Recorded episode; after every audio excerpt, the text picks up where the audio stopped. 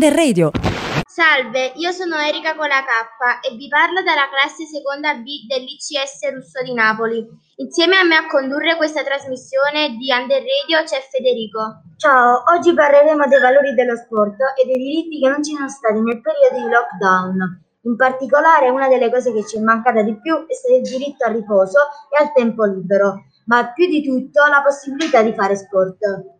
Infatti, l'articolo 13 della Convenzione ONU sui diritti dell'infanzia e dell'adolescenza recita hai diritto al riposo, al tempo libero, a giocare e a partecipare ad attività culturali, ad esempio la musica, il teatro e lo sport.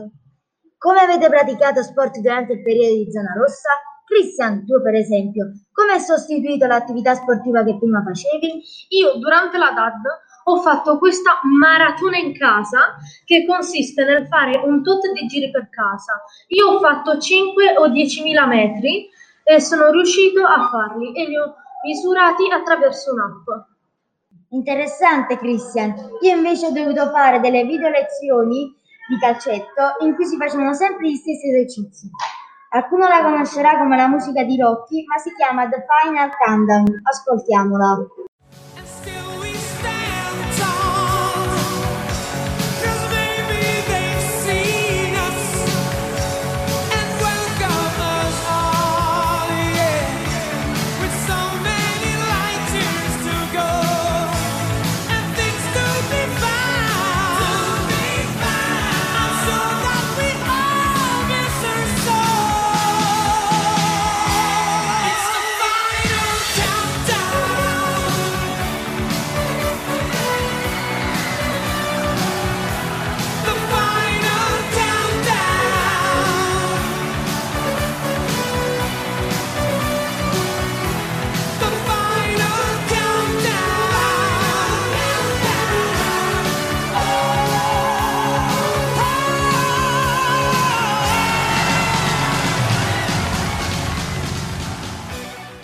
Wow, quanto è bella questa musica e questo film, sono straordinari. Stavo parlando di valori e di sport.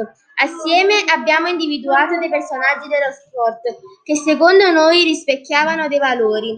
Ad esempio Alessandra Celentano, ex ballerina insegnante di ballo, è un esempio di costanza e di voglia di non fermarsi nonostante tutto. Oppure Michael Jordan è un uomo che sa fare squadra e essere leader. O ancora il grande Lionel Messi determinato a vincere e astuto, rispe- rispetta gli avversari e sa perdere. A causa del lockdown si sono mancati questi valori, ma grazie a questi personaggi dello sport abbiamo imparato tanti valori che sono importanti anche nella nostra vita. Adesso ascolterete delle piccole storie accadute nella nostra vita, raccontate dai miei compagni che hanno messo in pratica questi valori. Una volta, mentre facevo una gara, c'era una ragazza molto più brava di me. Io volevo molto vincere, ma alla fine ha vinto lei. Io ho avuto molto rispetto per l'avversario e infatti quando, eh, quando lei ha vinto io non ho vinto, gli ho fatto le congratulazioni. Il mio compagno mi aveva accusato di averlo picchiato e io grazie alla lealtà e alla costanza ho sempre detto la verità. Mi ricordo eh, che alle elementari con i miei amici abbiamo collaborato per fare un progetto e ci siamo messi a lavorare tutto il giorno e io e i miei amici siamo stati i secondi più bravi. Uso la precisione quando pratico il mio hobby, cioè tutto quello che riguarda l'estetica, come la manicure e il make-up, ma oltre alla precisione uso anche la concentrazione che è essenziale. Un giorno a scuola alle elementari stavamo facendo una gara di disegno e il mio obiettivo era quello di vincere. Mi sono impegnata e ci sono riuscita. Questo episodio racconta che sono molto costante nella mia vita. Un giorno sono andata a giocare a calcio con i miei cugini. Nonostante non sappia fare neanche un passaggio, quel giorno mi ero prefissato di fare almeno un gol e dopo mille calci una palla in porta d'entrata ho fatto vincere la mia squadra. Grazie Christian. Adesso ascoltiamo la musica di Indiana Jones. Anche questa solo strumentale.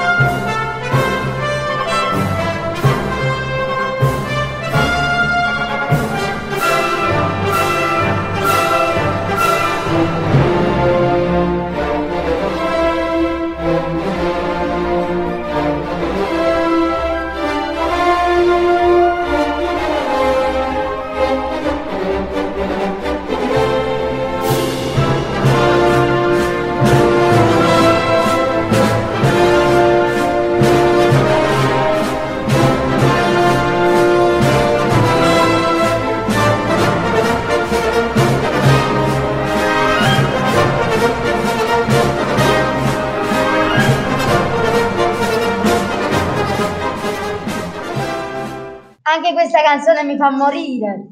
Sia nello sport sia nella vita ci sono gesti di razzismo. Continueremo questa trasmissione parlando di, parlando di alcuni gesti più famosi che ci aiutano a riflettere sul fatto che ancora oggi esiste il razzismo. Salvatore, tu ricordi un recente episodio di razzismo nello sport?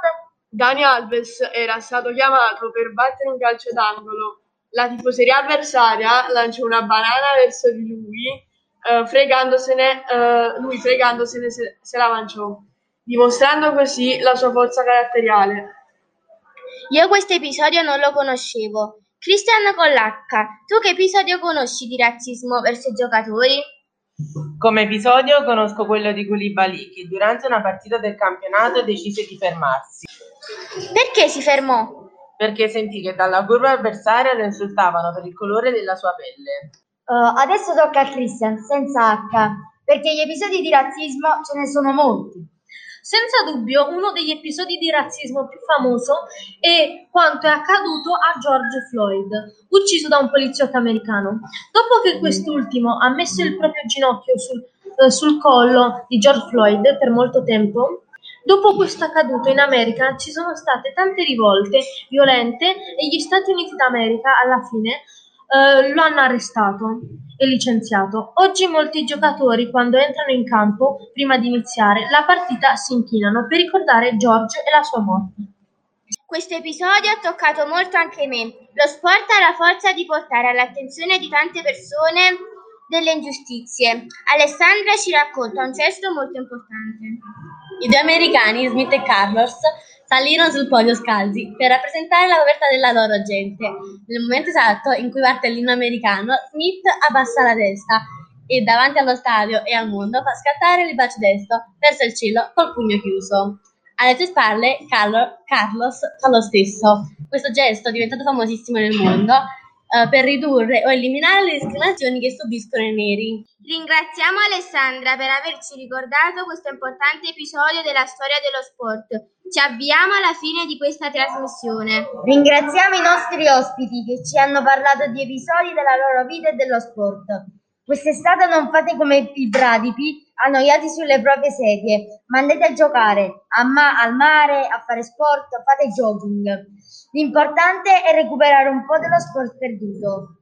Vi lasciamo con questa canzone di Alessandra Amoroso, Ovunque andare, e ricordate, oltre l'oro e l'argento c'è l'amicizia vera nello sport al 100%. Andare, perché ferma non sai stare, ti ostinerai a cercare la luce sul fondo delle cose. shoulder.